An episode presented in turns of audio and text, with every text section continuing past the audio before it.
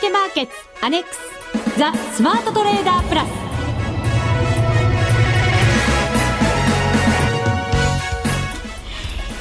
リスナーの皆さんこんにちは。内田まさです。ここからはザ・スマートトレーダープラスをお送りしていきます。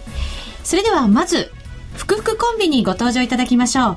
国際テクニカルアナリスト福永博之さん。こんにちは。よろしくお願いします。そしてマネック証券の福島正さんは今到着が遅れてですね、えー、こちらスタジオに向かっている途中ということでございます、はい、まだそれも確かではないんですけどね。そうですね。到着することを祈りながら番組を進めていきたいと思います。間に合ってくれみたいな。本当ですね、えー、本当に真剣に祈る気持ちです、はい、私はい。え今日はですね、えー、番組の中で先日終了しました第8回 FX ダービーの上位者の方の売買記録などを検証していきたいと思っております。そうですね。はい。福永さんのお手元にも準備いたしましたが。いただきましてですね。はい、あのー、まあ、今回、えっと、これは1位と2位の方ですかね。はい。ね、えー、その売買の中身について、まあ、ちょっとお話をさせていただくということなんですけど、はい、まあ、今回1位と2位の方ですね、あのー、後でまあお話しますけど、中身結構トレードの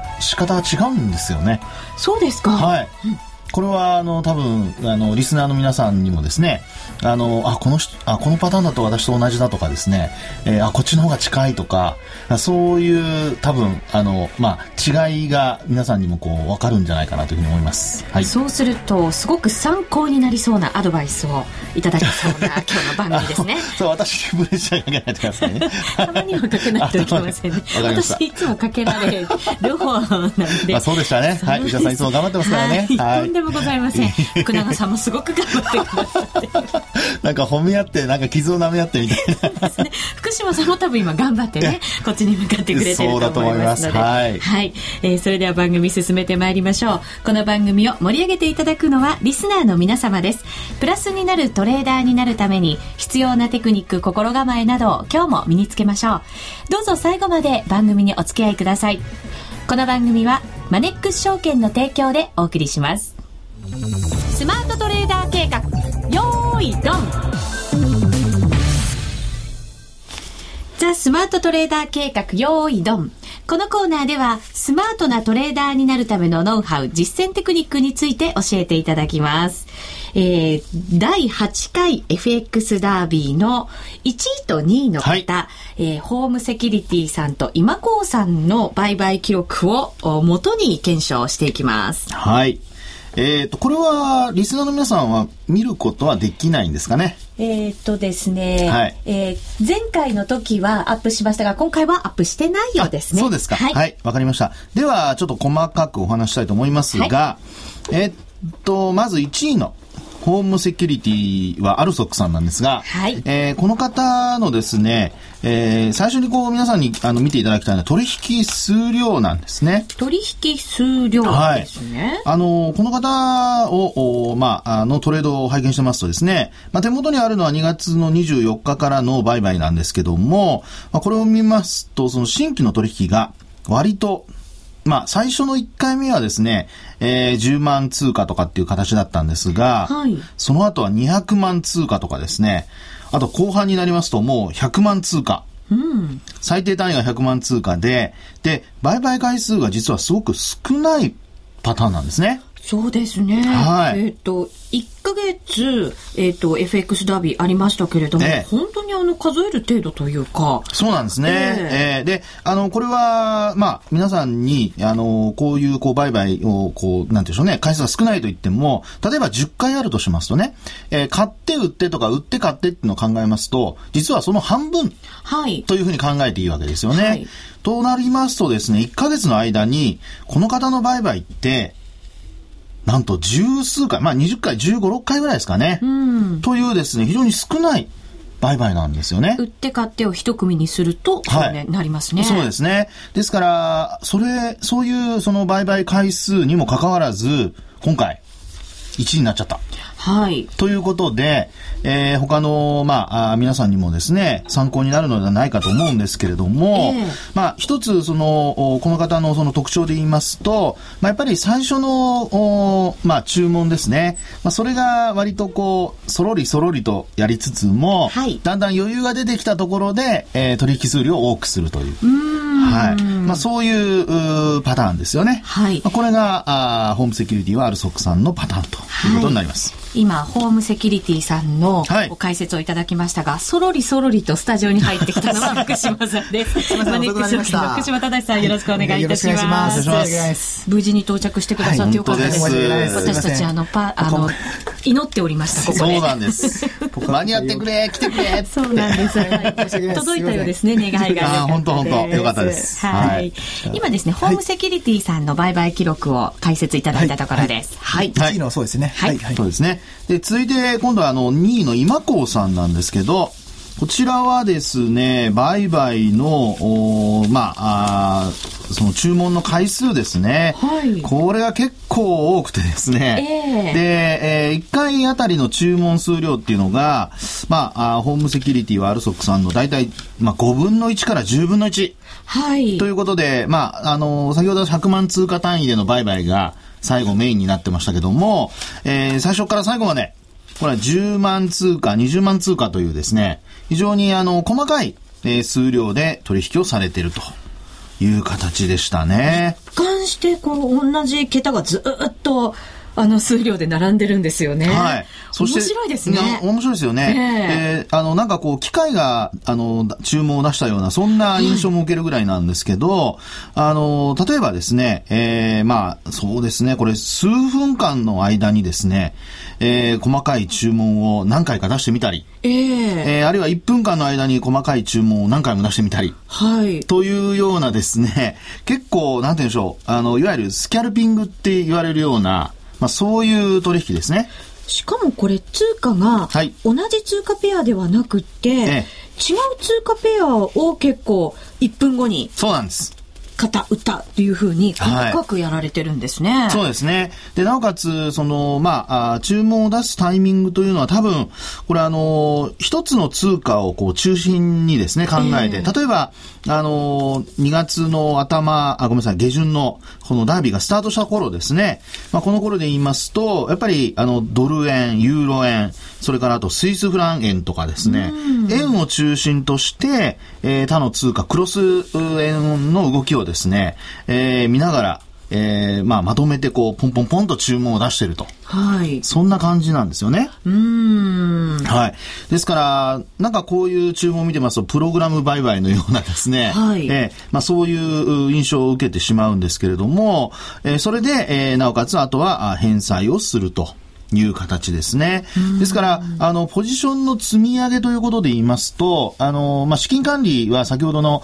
あの、ホームセキュリティさんの方がですね、えー、大きなロットになりますので、資金管理なかなか難しいんですけど、あの、この、ね、浜川さんの場合ですと、資金管理は、まあ、あ少ない単位ですので、小さい単位ですので、そんなにこう苦労はしなくていいかもしれないんですが、うん、ただ、通貨をですね、円とクロスレートの他の通貨の動きをちゃんと見とかないといけないので、まああ、どちらかというと、こう、なんでしょうね、えー、見る範囲がこっちは広がってしまうと、浜子さんの場合は。今子さん、ね、あ、ごめんなさい、今子さんの場合ですね。はい、失礼しました。浜子さん登場です、ね。なんかいい加減なこと言いました。懐かしい。すみません。いえいえ、あの、余計なこと言いました。知ってる人は知っているというやつですね。はい。はい。ということでですね、あの、これはトレードスタイルがお二人はもう全く違う、はい。トレードスタイルと。いうことになりますね。そうですね。ねホームセキュリティさんの場合は、はい、通貨ペアは結構集中して、まあ、何種類かやられてますけど、ええ、こちらも円絡みを中心に、はい、あのそんなにたくさんの通貨はやられてないんですね。そうですね。通貨ペアっていうところで言うと、えまあそうですね。やっぱり、あの、ドル、米ドルとオーストラリアドルが中心で、はい、えー、えー、まあ、たまに、ランドが入ってますね。ランドが入ってます。はい、うん、というところで、これはやっぱり勝負をちょっとかけようかなという動きだったかもしれませんね。そうですね。えー、その薬場数量なんかも見るとそういう感じも受けますよね。うそうですね。うん、まああ、動かないと見るとこういう時にはすぐにですね、欲を出さずに決済するっていうのが、まあ、あのー、ランドを、南アフリカランドなんかの場合には、あの、ちょっとこう逆に動くと損失が大きくなりますからね。はい、まあそういうところで言うと、おうまく利確をしてですね、えー、まあ次の取引に臨んでいると。いうパターンだと思いますね。はい。まあでも本当にあの、今子さんの場合で見ますと、損益状況、やっぱりあの、まあ、あ単位が小さい分ですね。えー、プラスの額にしましても、一気に何百万ということではなくて、えー、大きい時でもまあ40万とか50万ぐらいというのが、あの、メインのを、もう、まあ、トレード結果という形になりますよね。はい。まあ、メインというか、マックスのトレード結果ということでしょうかね。そうですね。はい。でも、あの、ホームセキュリティさんの5倍、6倍ぐらい取引をされてるんですけれども、はい、大きなマイナス金額っていうのが見つからないですね。今、ざっと見たところでは。そうですね。ただですね、これ、利益額に対する割合で見ると、はい、実は、あの、やっぱり、そんなにこう、いいという形ではないですよね。というのは、あの、1回あたりマイナス、まあ、プラスが例えば、あの、5万円の場合ですね、えー、マイナスになるのが1万円とか2万円ということになると、これ20%、30%ロスしてるってことになるじゃないですか。はい。で、えー、絶対額だけ見ればですね、えー、40万、50万、仮にマイナスになったとすると大きく見えるんですけど、ただ、あ1回に120万とか150万利益を上げていたとすれば、まあ、40万のマイナスっていうのは、これ、まあ、例えば100万円で、えー、まあ、30万とか20万円のマイナスであればですね、うん、まあ、ほぼ同じということになりますからね。利益率で言うと。まあそうなると、やっぱり絶対額が大きい方が、これ、あの、有利ってことになりますよね。えあの、ホームセキュリティさん、今こうさん、本当にそれぞれのやり方なんですけれど、はい、私なんかから見ると、まだまだ初心者なので、今こうさんのような取引のやり方、結構難しいかなと思ったりはするんですよね。そうですよね。えー、あの、まあ、今こうさんの取引の場合、まあ、えー、そうですね、あの、幅広い通貨を見てないといけないのと、えー、それから素早く注文を出さないといけないんですよね。はい、ですから、これ注文のチャンネルはどこなのかちょっと私わかりませんけども、これはやっぱり福島さんのあのマネックス証券のこのツール、うん、相当慣れてらっしゃる方なんじゃないかなと。そうですよね。いう感じはしますね。マネックスマスター、はい。という形じゃないでしょうかね。はい。いいかもしれませんね。えーうん福島さんご覧になっていかがですか？ホームセキュリティさんは、ええ、あのこのちょうどデモやっていた頃って、まあ、基本的に円安トレンドがずっとまだこう続いていた時だったので、はい、そうでしたね、まあ、基本的にホームセキュリティさんは全部新規は買いですね。はあ。全て買いで入って、えー、ロングで入ってロングポジション持って決済で、まあ、売るという。本当だトレードの仕方ですね。一貫してますね。で、今子さんは、まあ、あの、当然、あの、詐欺局面も考慮しながら、こう、えー、まあ、確かにスキャルピングみたいなトレトレードなので、えー、えー、新規で売りから入ったりっていうのはもちろんやってるんですけども、まあ、この辺も全然違うな、というふうに、あの、思いました。ホームセキュリティさんは、えーと、その数回のお取引の中で2回だけマイナスがあるんですが面白いですね。すごい少ないですこちらも。えっと、はい、マイナス120円、はい、とマイナス4100円。はいそうですよね。2回だけ、えー、えー、損切りがありますがその他は全てプラス。うん。まあこうやって見ますとやっぱりその売買、まあ、要はエントリーのタイミングとかですね。それからあとトレンドをいかにこうしっかり見ていくかによってえー、まああ、そうですね、利益の額も違ってきますし、はい、売買回数も少なくて済んでいるということになるんじゃないでしょうかね。うん、ですから、やっぱり一般の方に、まあ、おすすめといったらあれですけども、実際に皆さん、あの、お忙しい方に合いそうなトレードっていうのは、まあ、このホームセキュリティさんは、アルソクさんの方がですね、えー、合うんじゃないかなという感じはしますね。うん、トレンドしっかり見極めて、えー、えーまあ、できる限り大きな利益を狙っていくというか、なんかそういう感じもしますよね。うん、そうですね。まあ、トレンドに乗るっていうことが、あの、重要だってことだと思いますね、これね。はい。えー、先ほどですね、えこのお二方の売買記録、ホームページにまだアップしてないという、はい、えー、お伝えしましたけれども、アップされましたので、そうですか、はい、はい、えー、ぜひご覧いただける方は、ザ・スマートトレーダープラスのホームページでご確認ください。えー、ご自身ともどんな風に違うのか、うん。そして自分はどっちのスタイルなのかっていうところも参考になるかもしれませんね。ね。はい、うん、えー、ぜひ皆さんもホームページでご確認ください。ザ・スマートトレーダー計画用意ドンでした。FX なら、マネックス証券の FX プラス。現在、FX のサービスを提供している会社、世の中にたくさんありますよね。そんな中、マネックス証券の FX 講座が堅調に増えていると聞いています。なぜたくさんある会社の中で、マネックス証券が FX トレーダーに選ばれるのか、私なりに検証してみました。まずは、取引コストについて。取引コストといえば、取引手数料とスプレッド。マネックス証券では、もちろん取引手数料は無料。米ドル円のスプレッドは原則2銭と低コスト。しかも、一銭通貨単位から取引できるため、初心者の方にも優しいです。気になる取引ツールはとても使いやすく、投資情報も満載で、携帯電話やスマートフォンからの取引機能も充実。もう言うことありませんね。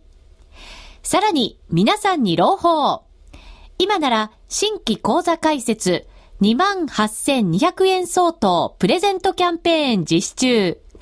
講座開設のお申し込みは、パソコンや携帯電話から、マネックス証券で検索。今すぐお申し込みを。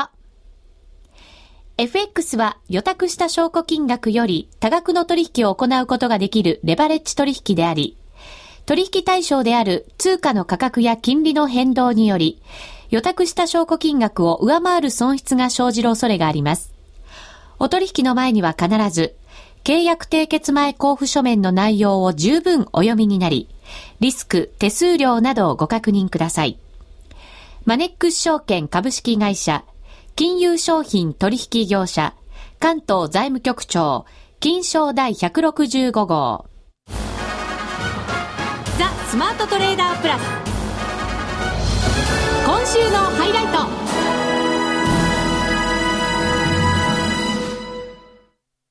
ト。さて、この時間はマネックス証券からのお知らせです。福島さん、春です。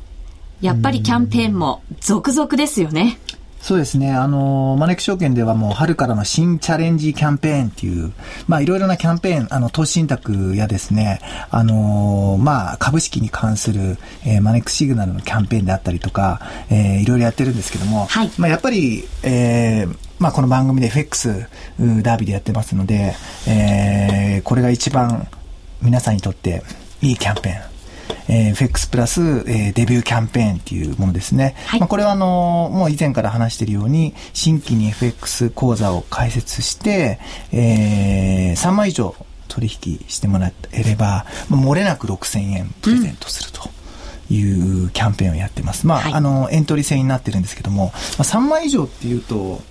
米ドル円であれば、はい、あのー、まあ、1万通貨、まあ、1枚やると、お客様の取引コストって2000なので、まあ、200円なんですよね。はい、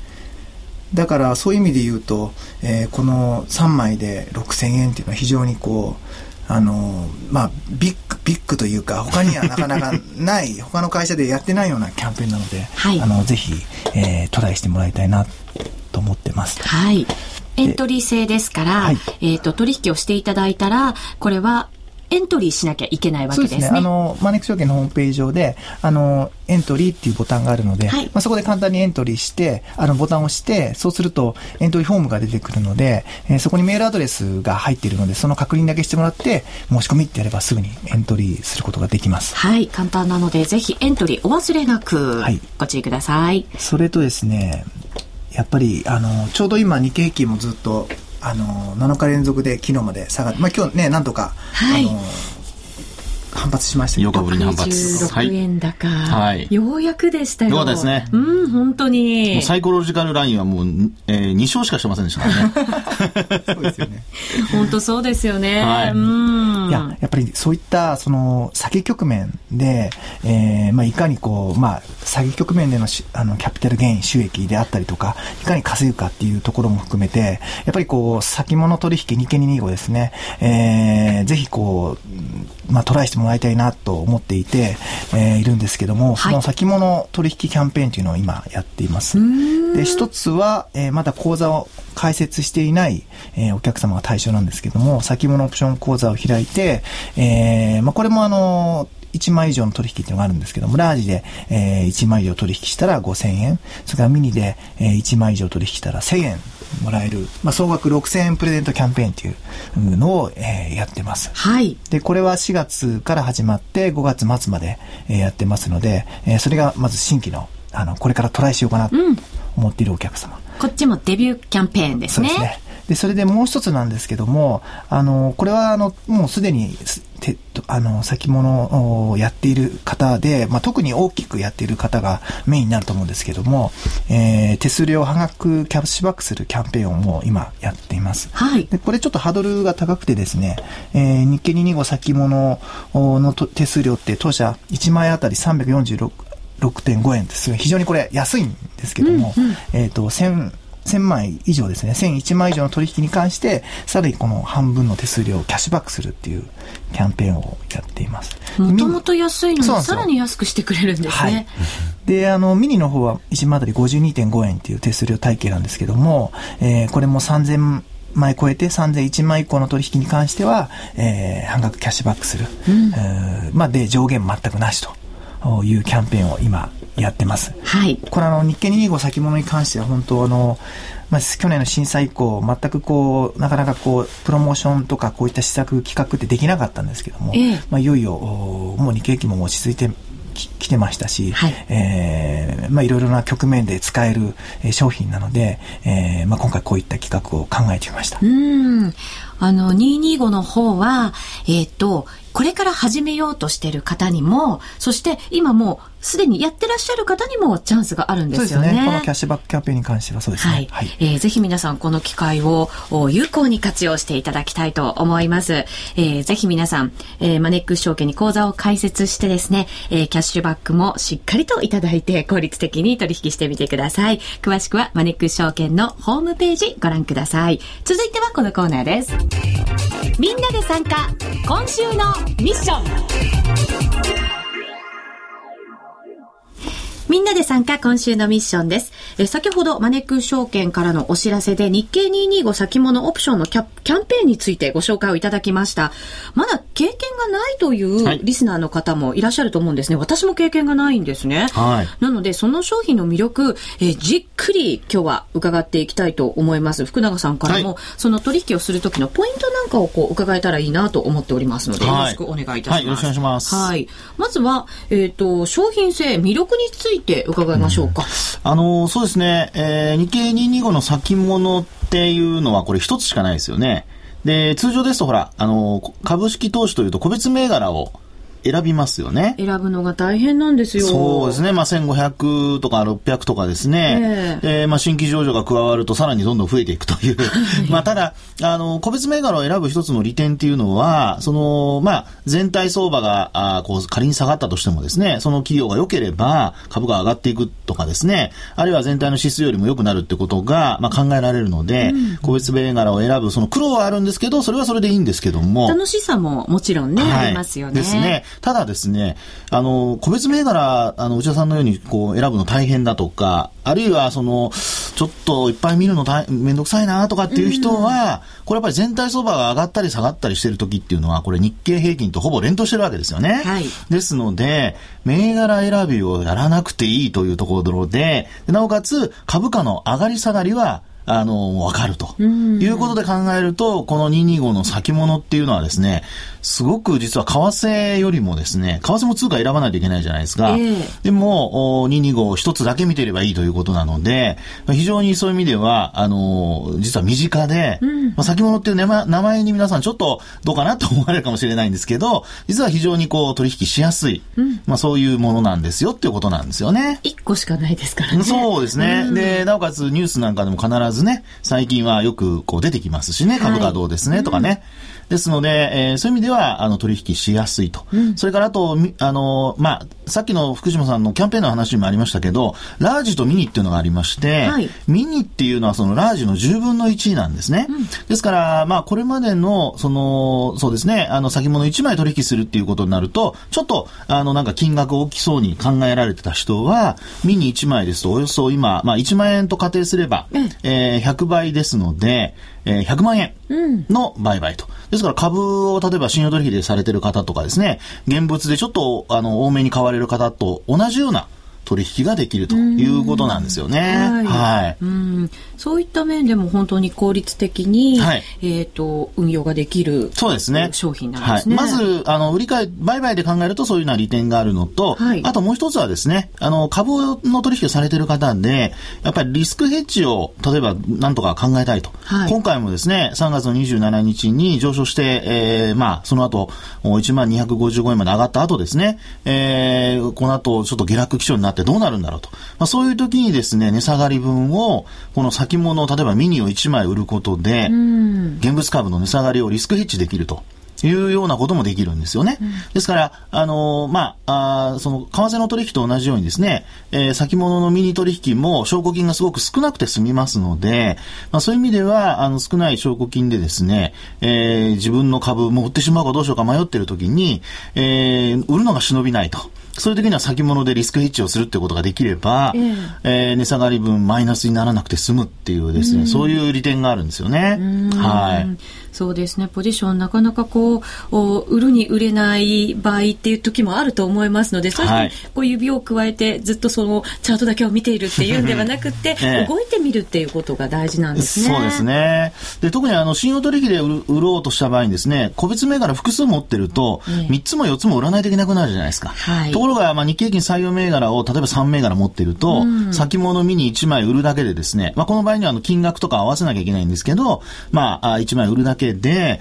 もう何の手間もいらないと。うん、それぞれ売ったり買ったりする必要がないので、まあ実はコスト的にも、安くて、うん、で、管理もしやすいと。はい。ですから、まあ、プロの機関投資家はですね、基本的に、あの、えー、まあそうですね、ファンドマネージャー運用している人たちで、ヘッジ付きのものなんかは先物でヘッジしているという形なんですよね。はい、まあ。プロの方はもちろんですけれど、個人投資家の方もこういうものをリスクヘッジで、かなりの方が利用してるんですか？そうですね、最近、あの、よく見てますと、例えば、大阪証券取引所ですよね、先物、あの、225の先物ですと、あの、売買高が増えてきているってことがまず一つ言えるのと、うん、それからあとですね、夜間の取引が、すごく最近は増加してるんですよね。はい。えー、まあ昨日も夜、ね、海外市場が上がってる間にこう夜中、あの、先も上がってました。で、日中取引があってもあまり値動きがないとき、実は夜間の方がですね、イブニングセッション、ナイトセッションというところの方が動いたりしますので、まあそういうことを考えると、実は昼間仕事してらっしゃる方で、